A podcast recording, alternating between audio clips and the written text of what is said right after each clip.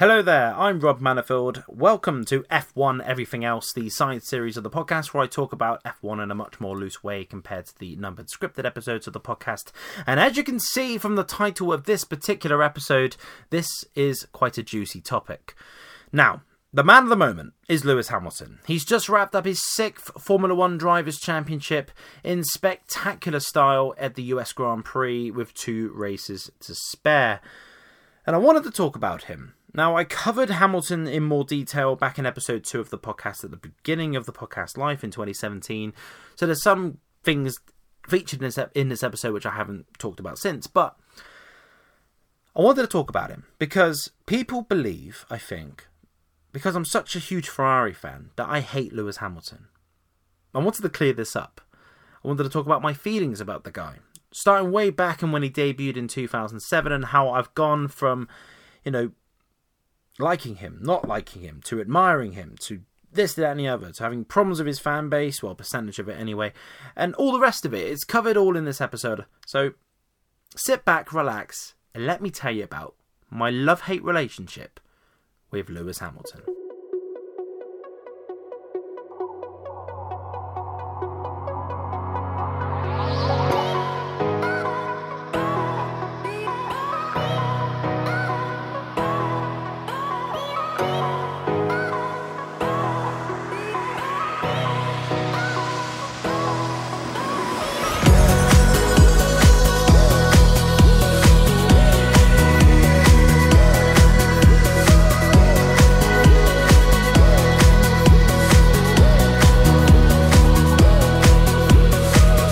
Now, I covered Lewis Hamilton's story from his uh, youngster. So basically, he, I got Lewis Hamilton got the full F1 everything treatment back in episode two of the podcast, way back in like spring of 2017, and I told his story from the beginnings of his career right up until around April 2017. So from 17 uh, onwards, really, I haven't touched Lewis Hamilton's story, and I kind of want to cover a little bit of that off in in this uh, in this discussion about Lewis Hamilton's uh, career. But we're going to kind of go through bit by bit, and I'm going to kind of give my own thoughts and feelings about the guy. I think there is a lot to dive into here. Obviously, the scripted episode back in episode 2 that was just telling his story as opposed to really me just giving my thoughts and feelings about the guy and this is more me saying this is lewis hamilton's rise this is how i felt about it this is how good i think lewis is and how he ranks against other of the all-time greats so let's start with him getting signed to McLaren for 2007. Now, I'm going to say uh, as I talked about in episode two. So basically, if you want the full story from episode, you know, the beginning of his career right through to 2017, go check out episode two of F1 Everything, based on Lewis Hamilton. But for the sake of this, in 2006, he won the GP2 championship. He was the second ever GP2 champion behind Nico Rosberg and he did it in style. I mean, famously, he won um, the sprint race at Silverstone on the Sunday morning of the British Grand Prix weekend, overtaking two cars into the Maggotts and Beckett's complex, and then he dropped to the back of the field uh, during, I think, the feature race in Turkey at the Istanbul Park.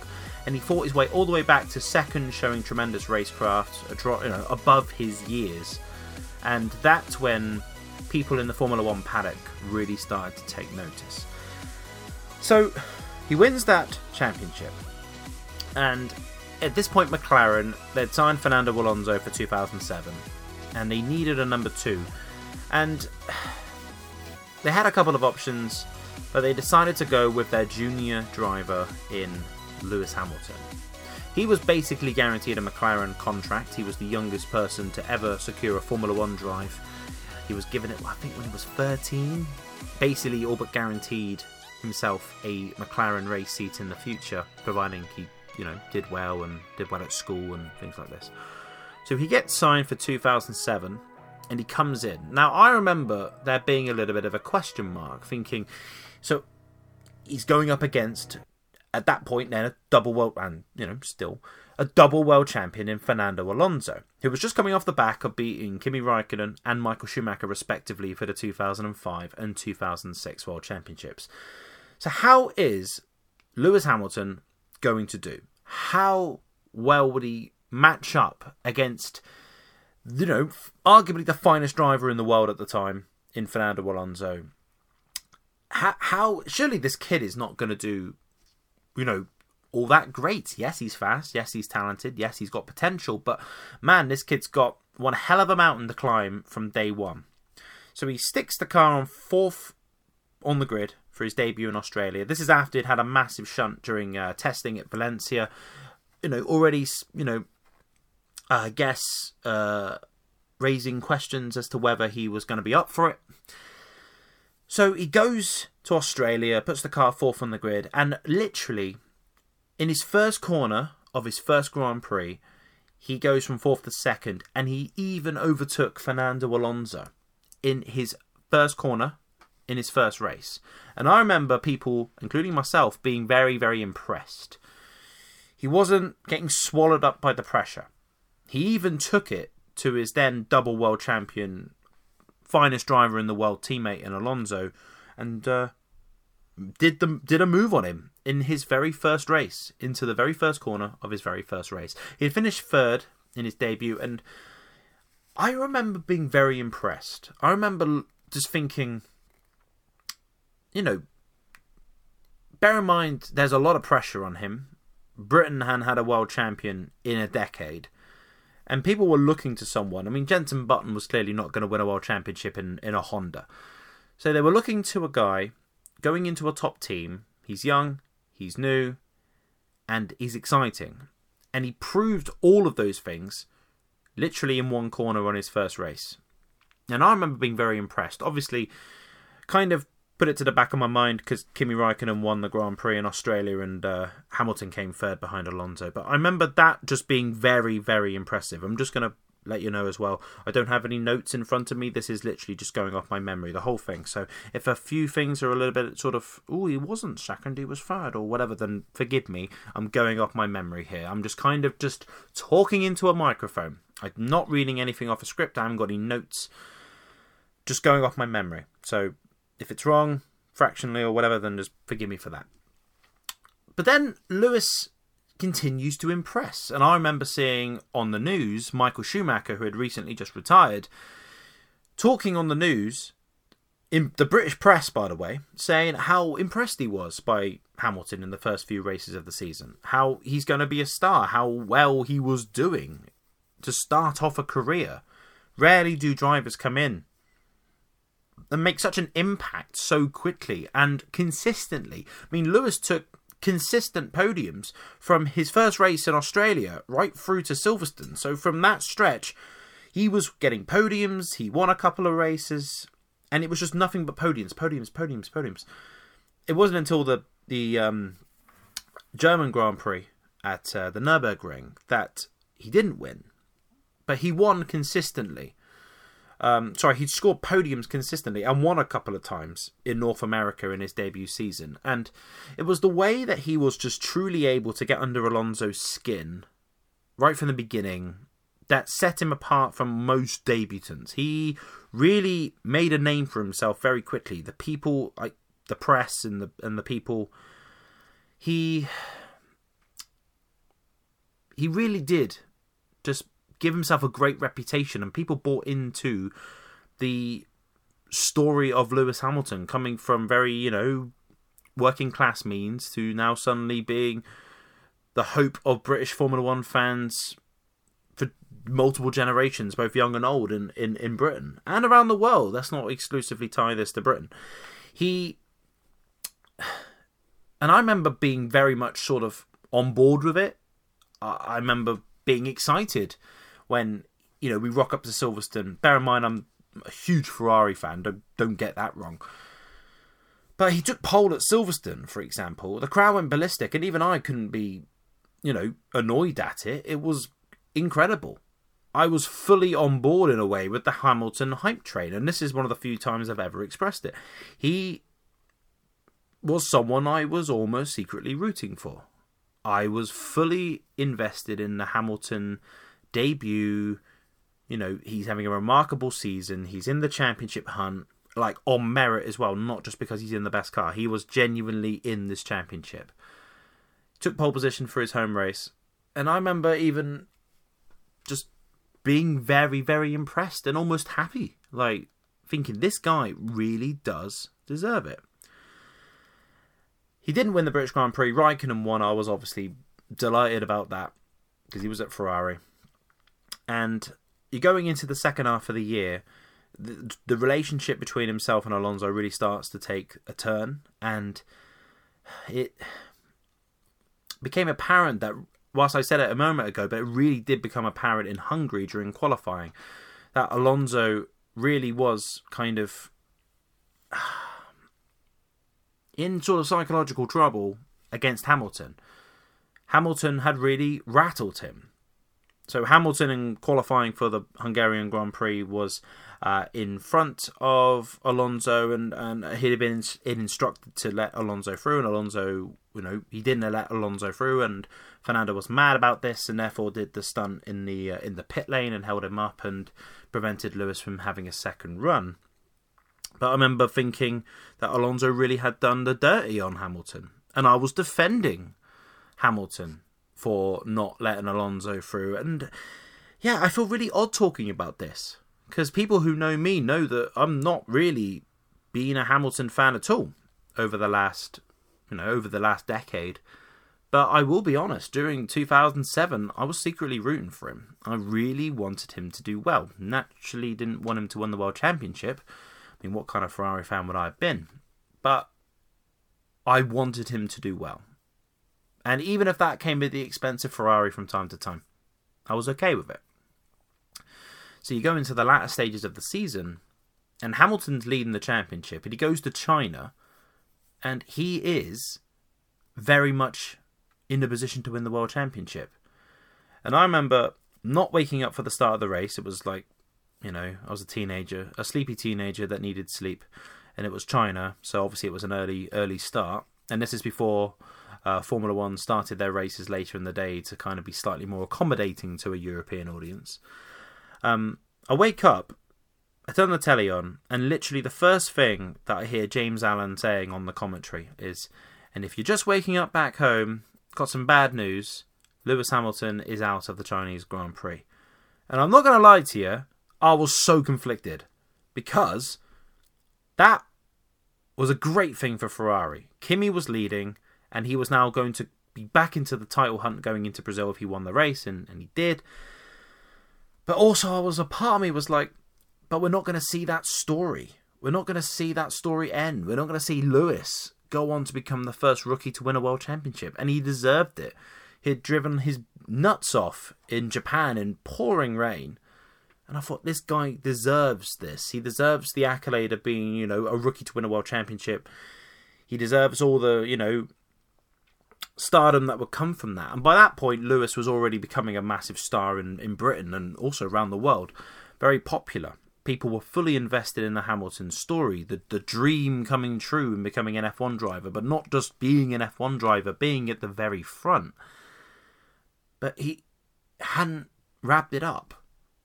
And he had the mathematical chance to do so. And I remember being almost a bit gutted. God, this feels weird. I did.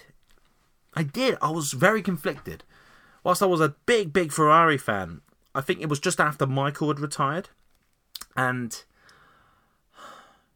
I remember thinking, I, I, I knew I was a Ferrari fan, but I was always a Michael fan first of all, and now Michael was no longer racing. I needed to find someone else, and it became apparent that my love was for Ferrari as a team, not just for one driver. So Lewis comes along, there's a there's an air of success. It was always quite nice supporting a team and a, or a driver, sorry, who was doing well. And obviously the story of Lewis coming in and doing as well as he did, and I was so impressed by that that I remember almost considering becoming a Hamilton fan. But then I realised I, I wasn't going to become one because Raikkonen won the World Championship in Brazil. And I wasn't sad about Hamilton losing. I just wanted Raikkonen to win for Ferrari. It could have been Massa winning. And the next year, Massa was the one fighting for the championship, and I felt the exact same way. And that was kind of when I knew that I wasn't going to be a Hamilton fan. But Lewis came second, one point off the championship, tied on points with Alonso, but Hamilton had more wins. Therefore, he finished second. And I remember, even though I was relieved that Raikkonen won the championship for Ferrari, I remember being super impressed with how Lewis handled the loss and well, with the fact that he was even in that position to start with. I mean, it was just I mean, spectacular. Incredibly impressive. And I can't help but feel that he really deserved it. You know. But he, he didn't, and Raikkonen definitely deserved it come the end. He was 17 points behind with two races to go, and yeah, it was just yeah a bit of a mixed bag. 2007. I, I found where my loyalties lied throughout the 2007 championship, and then you go into 2008, and I kind of started to. I mean, I'm just going to be honest with you guys. I was a little bit of a Hamilton hater. I was a hater for several years. Not not happy about it, but you know, I was a teenager. I was like 16, 17. I, I, I hated Hamilton. I didn't like who he was becoming. And that was slowly built up through 2008. I mean, I was at Silverstone when he won in the wet, and that was just spectacular. But um, I just found it really difficult to like him anymore.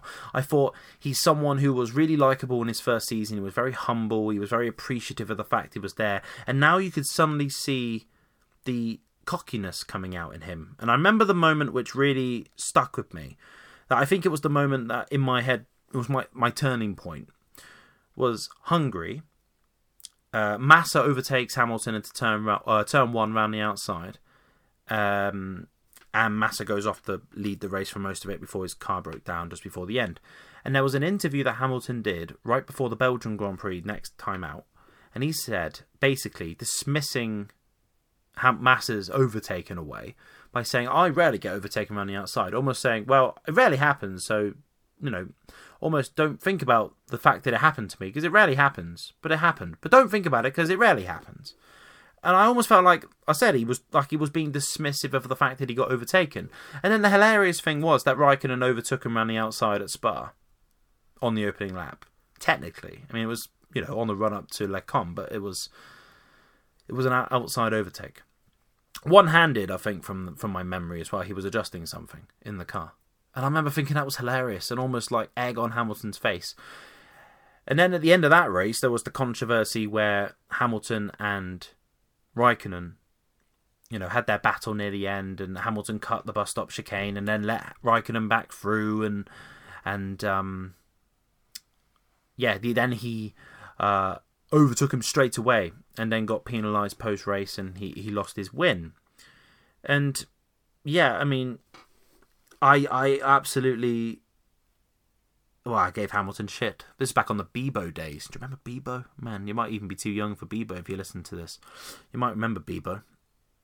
Um, but I remember being full on like he deserved it. He gained an advantage, etc. I mean, looking back on it, I mean Hamilton he gave the place back, and then he caught Raikkonen napping into uh, into La Source. I mean, fair enough. I think it was perfectly fine. But I remember thinking, yeah, no, he, he cut the chicane. Doesn't matter if he gave it back. He, he still cut the chicane, so he had more momentum coming out of the corner. But uh, I, I look back on my thoughts about that particular incident and um, just being a little bit embarrassed by how much of a hater I was when I was younger, and it carried on for several years. And this was one of these instances where I would hate on Hamilton for the overtake and then his attitude off track. And I wasn't a huge fan of his fan base at the time, and I'm, there's a percentage of which I'm still not a fan of now.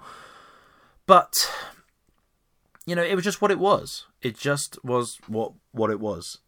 And then when he lost the championship, I mean, when Massa lost the championship, I remember being devastated, devastated. But I also remember being angry that Hamilton won it. I couldn't remember which outweighed the other. Upset that Ferrari had lost the championship, or anger that Hamilton had won it. And that's just kind of how it stayed for, for several years. Just not being bothered whenever Hamilton did well, and almost being a little bit annoyed by it. Because I just found something rubbed me up the wrong way about him. I think it also wasn't helped by the whole lying scandal at the beginning of 2009 and people were very quick to be sympathetic to him and I remember thinking he doesn't deserve any sympathy for lying even though he was told to by his team or a team member as opposed to a whole team. And I remember just thinking the whole situation was dodgy and Hamilton should have had the book thrown at him. And I remember he was in a press conference prior to the second race in 2009 in Malaysia, and he was very much like giving this grovelling apology, and I didn't buy it for a second.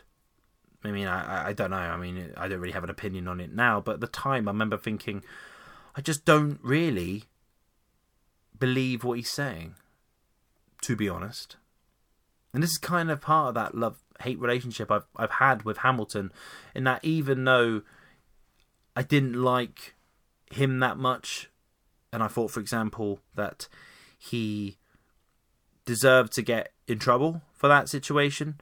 You know, he was in a horrible car and he still came from like the back of the field to like on track at least score a podium in Australia. And I was I remember admiring the fact that he did that, but also hating the fact that he did that, and then finding out that he'd basically lied to the stewards after the race to to gate retain retain the position. You know, Trulli should have been on that podium, but Hamilton got on it. There was all that situation with the overtake under the safety car, and then he was he lied after the after the race to, to you know to the stewards. And I remember thinking that was really not on, and people were very quick to forgive and move on. But you know, over the years, I think those same people that are quick to forgive and move on about Hamilton's what he says and does, etc., will then look at other people like Verstappen and Vettel over the years and Alonso, and they're less forgiving, which I think is slightly hypocritical, but that's that's just the way it is. So Hamilton is in 2009. He's got a pretty bad car. Um, for the first half of the year, it's arguably the only time he's ever been in a bad car and he had mixed results in it. Because I remember he qualified like 19th for the British Grand Prix, for example. And bear in mind, he'd won the race in spectacular fashion the year before to only qualify in like the back of the grid, like 19th, was quite shocking, actually.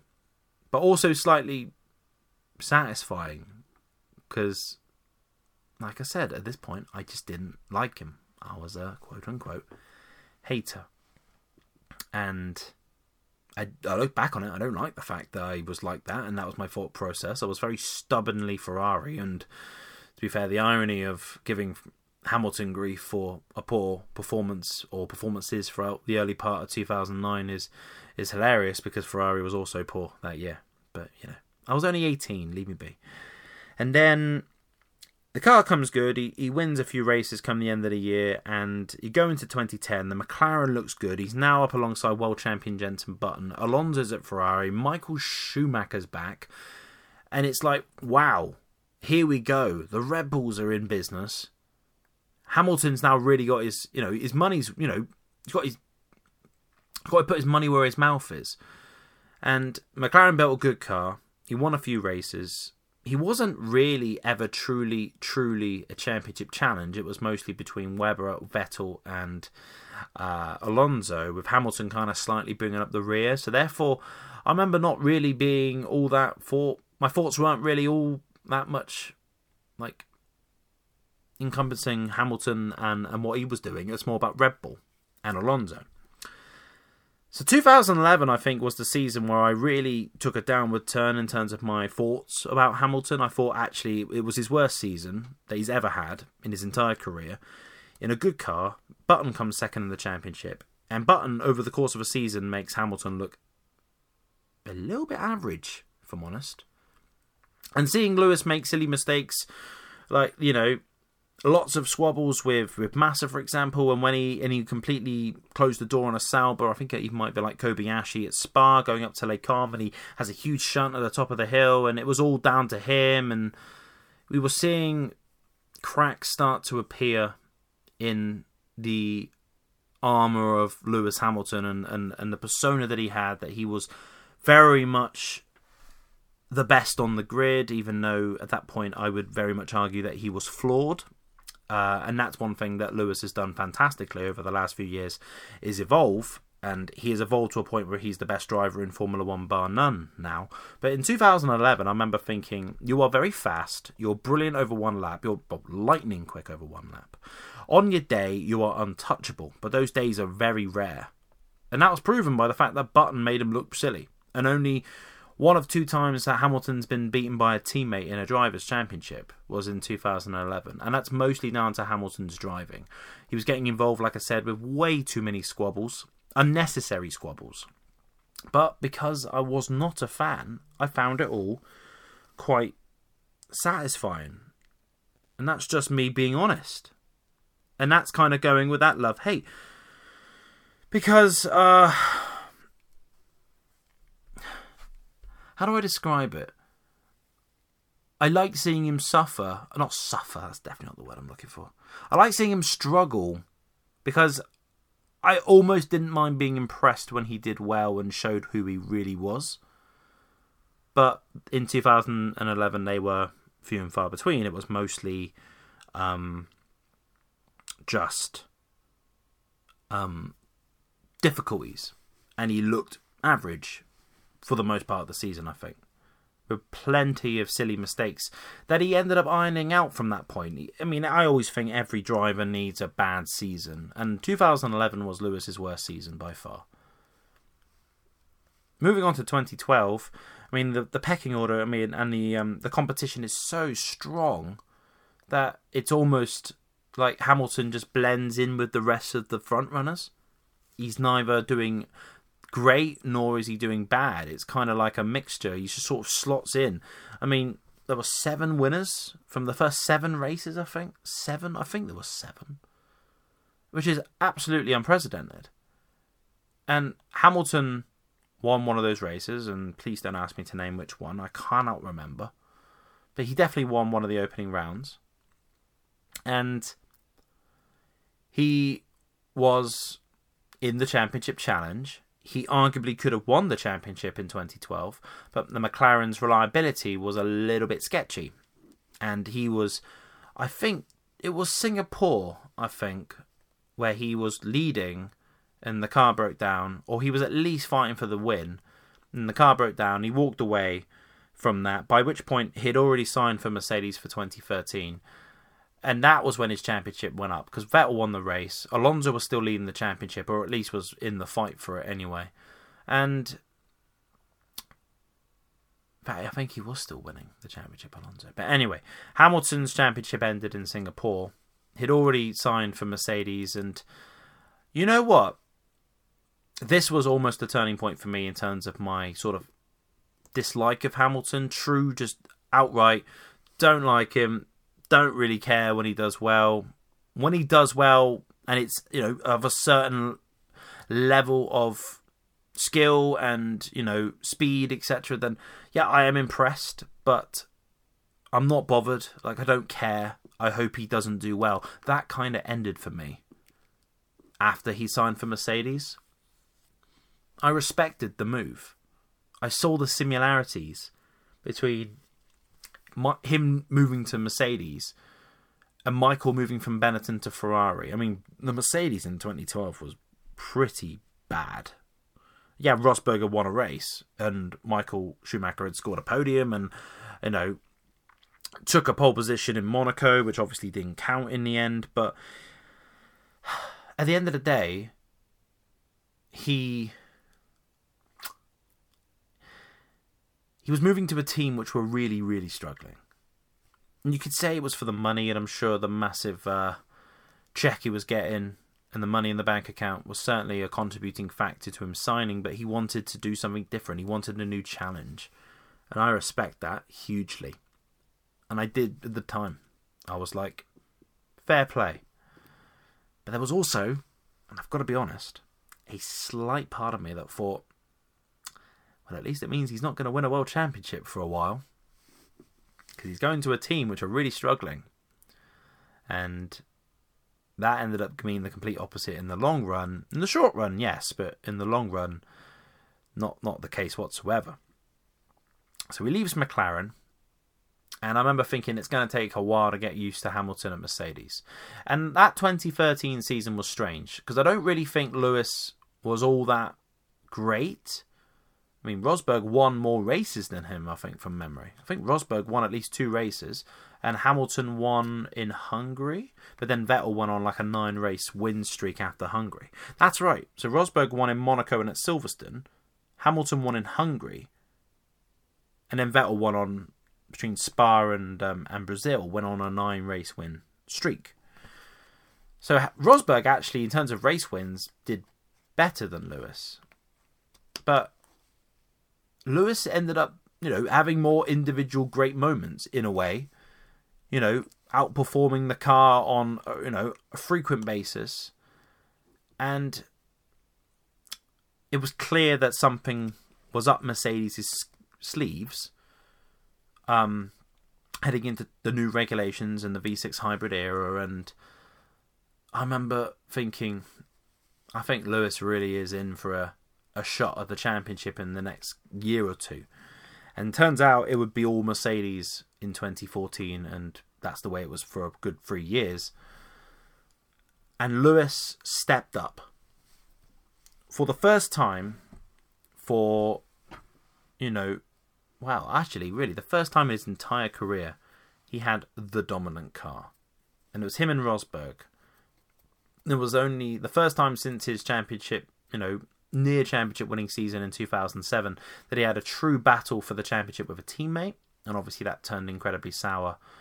But I always remember thinking that Rosberg was the one that whose actions and behavior and and um, you know what he was saying in the press and how he was acting on track, you know, those were the really negative parts of that dynamic of Hamilton and Rosberg for the championship. And I remember Hamilton, all in all, being just more of the likable personality between the two. He just got his head down and he ended up winning. Finally, after six years, he wins his second championship. It's more than deserved.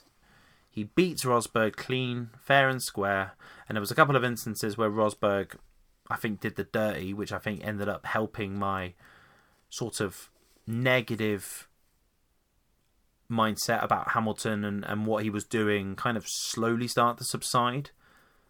Um, by this point, I don't think things were all that toxic on social media, and I think that is definitely a part as to why my thoughts about Hamilton over the years have been so negative at times.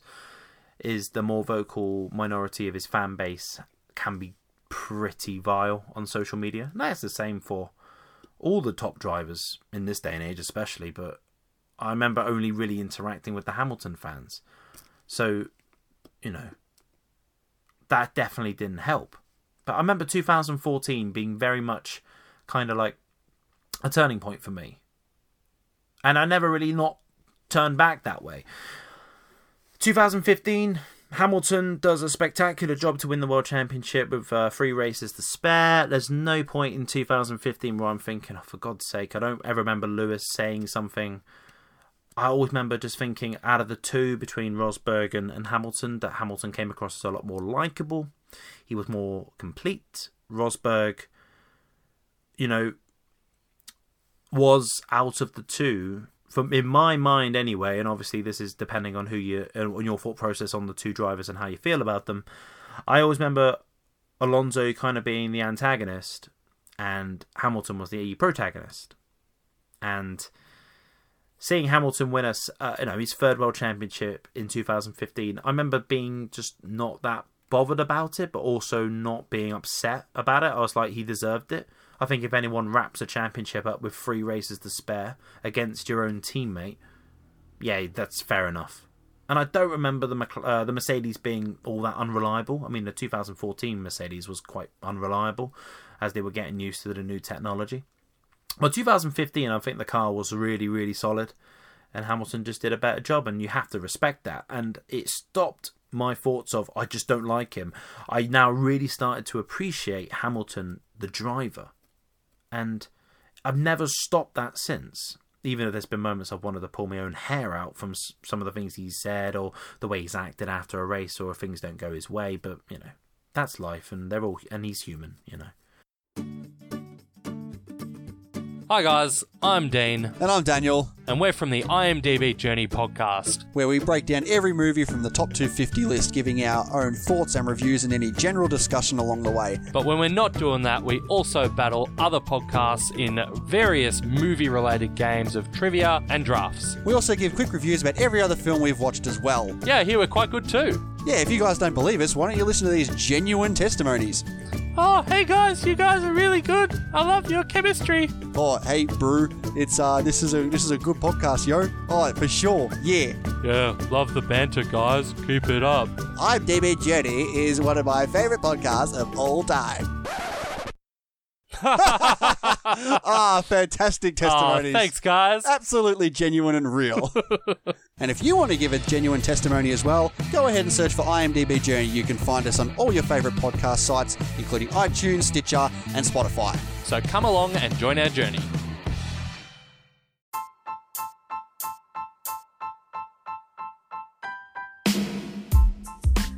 From the Sports Talk Garage Network studio in Chicago comes an exciting new Formula One podcast with a unique perspective.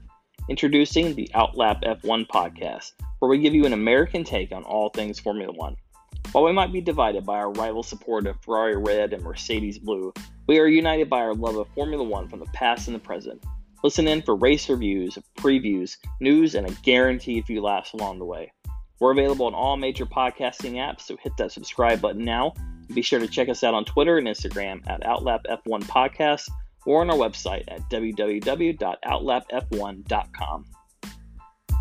2016 this was kind of where my um negative thoughts about his fan base that the very small minority that are just highly vocal and very toxic and will give grief to anyone and anybody who um doesn't support Hamilton and is vocal about it.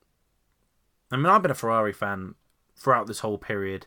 So therefore, my my primary support obviously always was with Ferrari and their drivers.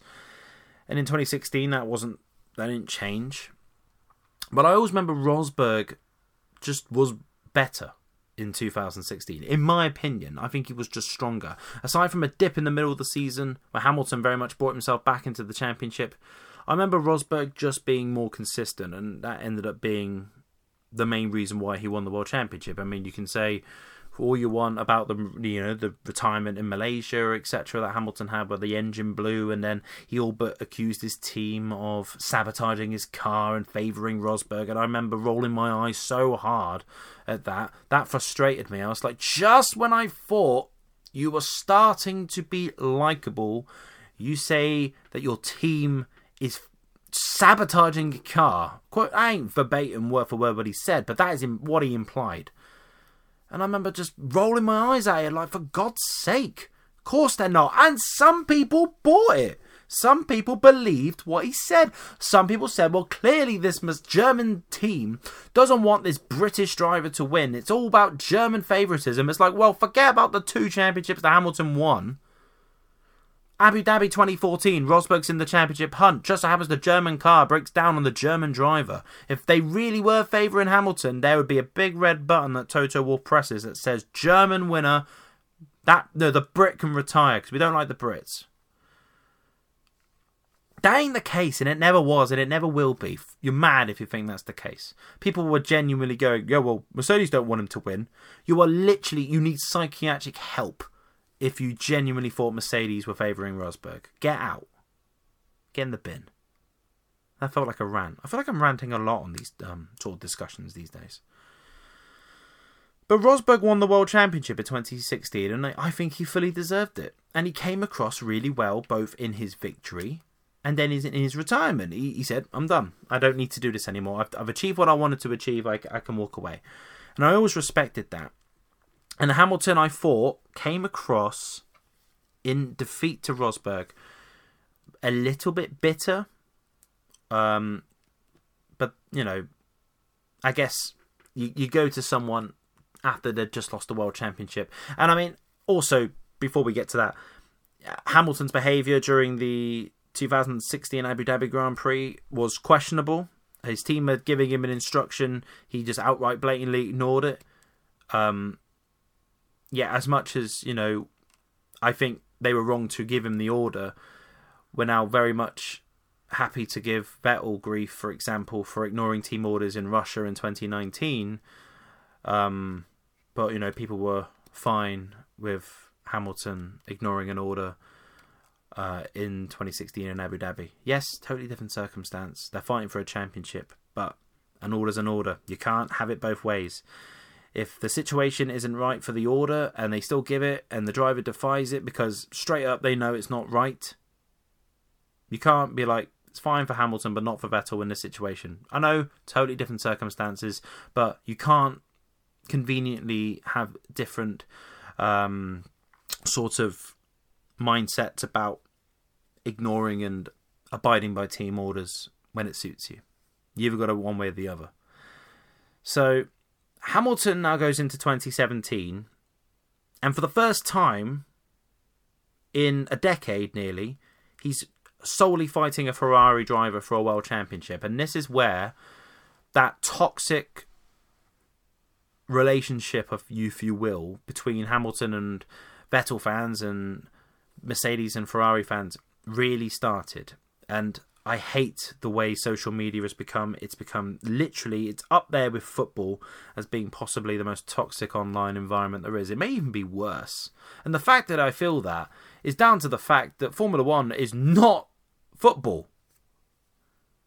It's where, you know, these gentlemen and ladies in motor racing risk their lives every time they race. And here we are on social media from the safety of our smartphones, and I've covered this in the social media episode of F1 Everything Else. I've said, like, we shouldn't be saying things like, oh, I really hope this driver crashes, because, I mean, look at what's happened this year with, you know, Antoine Hubert. He crashed and he passed away. I'm not saying anyone wished him to crash, but we shouldn't wish anyone to crash. Because even in 2019, you can still crash a Monday single seater Formula car and die in it. And, you know, I think in this day and age, it's so easy to say horrible things on social media with no consequence. And like I said, this is this is something I've all covered before. But in 2017, when Hamilton and Vettel were fighting each other, I remember thinking that this is you know, becoming the norm now. And that's not Hamilton's fault, but that's certainly I I blame a percentage of Hamilton's toxic fan base. It's a small percentage, but you're out there. And if you're the kind of person that does say horrible things about other drivers that aren't the person you support, then you should be ashamed of yourself. If that, even if you're a Hamilton fan, Vettel fan, Verstappen, Ricciardo, whatever, doesn't matter. There's no need for it. But because Ferrari and Mercedes were so caught up in a championship fight, I was just very much just pro Ferrari. And whilst I wasn't, you know, being anti Hamilton, well, for example, at Silverstone, when I went to the British Grand Prix, I was literally the first person stood up in the grandstand applauding him as he came round, you know, he came round to win the British Grand Prix, did Hamilton. I was just massively impressed with how well he had controlled the race. I was the first one up in the grandstand applauding it whilst the Hamilton fans were booing Vettel. I mean, there you go. That's all you got. That's all you got to know.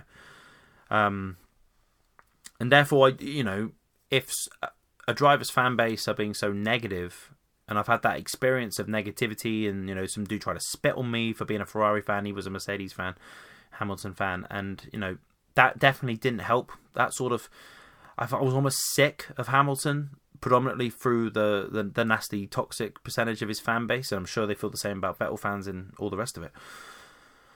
But it didn't help my perception and my thoughts about Hamilton. But when he won his championship, yes, I was upset because Vettel didn't for Ferrari. But I was impressed. How can you not be? He won the championship with two races to spare, and I always feel like, really, if you win a world championship, you deserve it, and regardless of what's happened since. You deserve a championship if you win it. The only person I might put that asterisk next to is Villeneuve, but Jacques Villeneuve, never mind. So 2018 was much of the same. And again, I think Hamilton didn't help himself by saying things like, I've gone to the snake pit that is Monza. It's like, get out. Silverstone is literally just as bad for the exact same thing, but in the opposite way. And you are kidding yourself if you think the, the Tifosi are horrendous, but the Hamilton fans at Silverstone are, in, you know, innocent angels. There's, there's not. There's a percentage of the of the people at Silverstone who are horribly toxic, and apparently that was the case this year as well in 2019, but I wasn't there. I went to Singapore, had a lovely time. Everyone was amazing.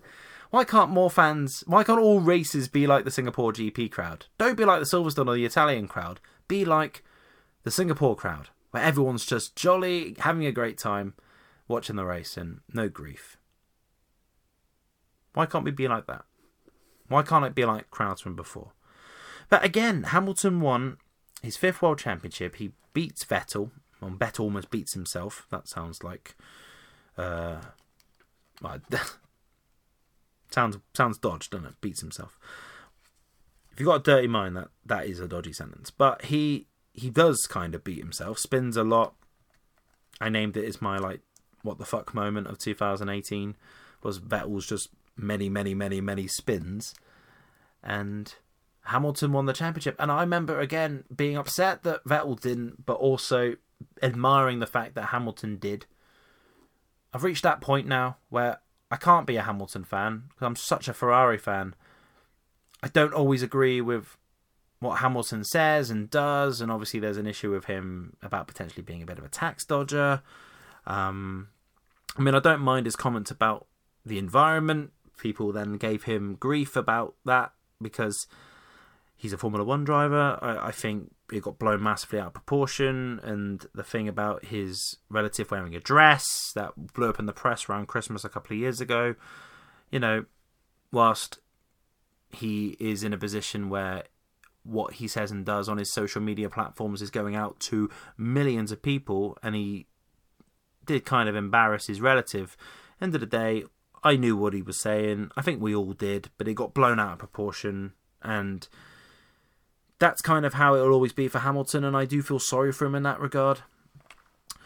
But 2019, I tell you something, I massively respect the guy for winning six world championships, and we've reached that point now where I'm gonna try and see where I rank Hamilton in amongst the other greats of Formula One, and this is gonna be tough because I'm slightly biased. I'm the biggest Michael Schumacher fan in the world, so a part of me doesn't want to rank him above Michael.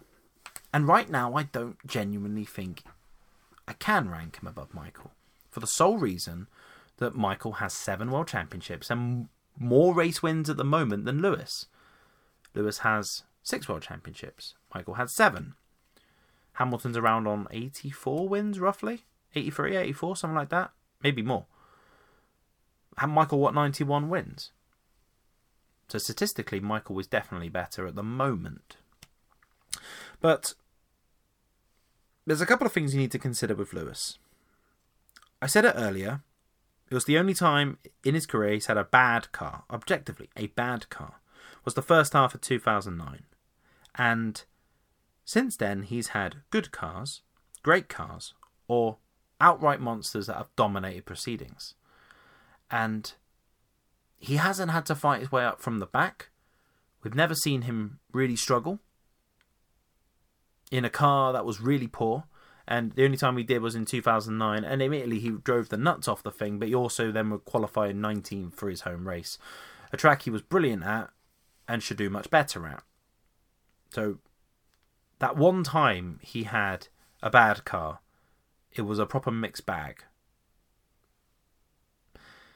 So there will always be a slight asterisk next to his name for me because he was gifted top machinery and he hasn't had to go through, you know, true struggles. I mean, 2013 maybe, but look at what that became in a very short space of time.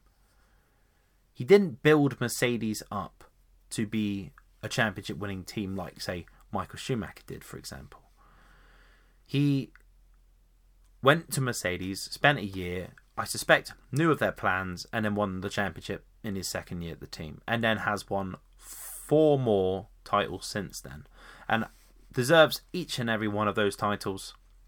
But I would like to have seen Hamilton do the same route through the sport as a Sebastian Vettel, starting in the Toro Rosso. I mean, Vettel won a race in a Toro Rosso. Would Hamilton have won a race in a Toro Rosso? It's a good question. Yes, Vettel won in very particular circumstances, but they were difficult circumstances, and he didn't just inherit a win like Kovalainen did in the McLaren in 2008 in Hungary. You know, Vettel won from pole position in bad conditions and did it in style. And you ask me, would Lewis Hamilton have won a race in a Toro Rosso in the first season or so of his career? I don't know. I really don't. And this isn't me saying that I think Vettel is better than Hamilton or even was better than Hamilton. But we'll never know what Hamilton would have done in a lower to midfield team. So for me, that will always be something that I guess I slightly hold against Hamilton. But I said it earlier, and I'll kind of go into more of it now. No driver I've ever seen has evolved so positively as a driver and as a person, actually, than Hamilton over the course of a career.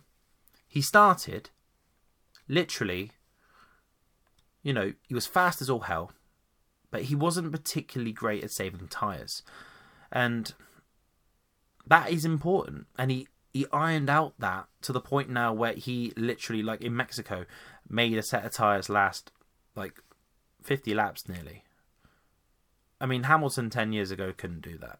And that is the sign of a driver who has evolved. He was very much all about the there and then, as opposed to what's going to happen in 20, 30 laps' time. And there's no driver, I think, who has evolved their style to cope with the conditions that they're in and to utilize the equipment he has more than Hamilton. I mean, that's one of the things I truly admire. And also the fact that there is no driver better over one lap than Hamilton. Even better than Senna. Even better than Schumacher. Hamilton over one lap is electrifying. And no matter what the situation, no matter what, you know, the conditions, Hamilton has always got to be a favourite for pole position. Because there's been times where he has taken pole for races where he absolutely shouldn't have been anywhere near pole position. I mean, the case in point for me was Singapore 2018. Red Bull and Ferrari were very much the favourites, and Mercedes were lounging in third in terms of the pecking order that weekend. Hamilton pops up with the lap of a lifetime. And I remember being so impressed. So impressed. So it's these things where I mentioned in the title of this episode my love hate relationship with Hamilton. I didn't like him for a good period of time. I admire him. And I think F1 will be a much sadder place without him when he does pack it in and retire. I really do. And the idea of it, to be honest, fills me with sadness, also slight hope that someone else is going to get a chance, actually, in the future. You know what? That's a good thing. Because he. It's difficult, the idea of Formula One being without Hamilton, because he's so marketable. He's such, I guess, like a poster boy of the sport. I mean, he's a good looking guy. He's fast as hell he's very marketable. He's got brands, you know, clothing brands and food brands and things. He is able to do all the own the things he wants to do in his own private life, but he still t- rocks up at a race weekend and is faster than anybody and win as you know wins frequently. Six world championships, that's unbelievable, man. Six. Michael won seven, and I never thought anyone would ever get close. And if Hamilton had had some luck, he could have been a nine-time champion, even a no yeah. Oh, nine. So 2007, 2010, 2012, 2016, actually more, 10. He could be a 10 time champion. if he had won the championship in 2007, if his car hadn't let him down in Brazil and Jan had gone off in the pit lane in China, if he'd just been a bit more competitive in 2010, if the car had been more reliable in 2012, if the car had been more reliable in 2012, and if Rosberg hadn't been so damn consistent, we could be looking at a 10 time champion, and that is incredible. And I know I've been talking for nearly an hour, but I hope I've kind of given an insight into my sort of love hate relationship about Hamilton throughout the years. And cleared up a few things. I think people kind of assume I'm just a hater. Admittedly, I used to be. And I'm not his biggest fan. Because I'm such a Ferrari fan that. Such a big Ferrari fan that I can't be. But I admire Hamilton as much as anybody who has ever raced in F1 and I have no problem admitting that. He's the best driver of his generation, and we absolutely should enjoy watching him race whilst he's still doing so.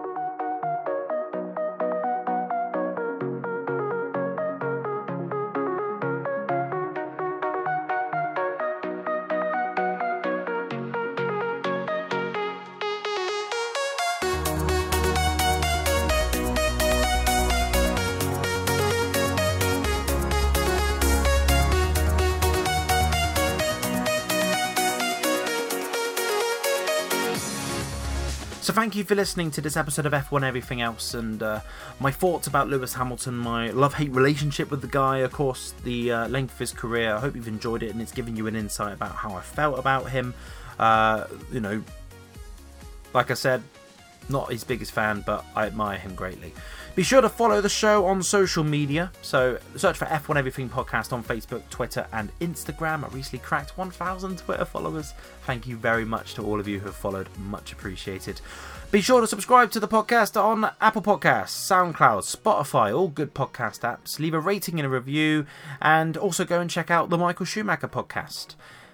Also, again, on social media, so search for the Michael Schumacher podcast on Facebook, Twitter, and Instagram, and subscribe and leave a review on Apple Podcast, SoundCloud, and Spotify. Thanks for listening. I'm Rob Manifield, and I will see you around the next corner.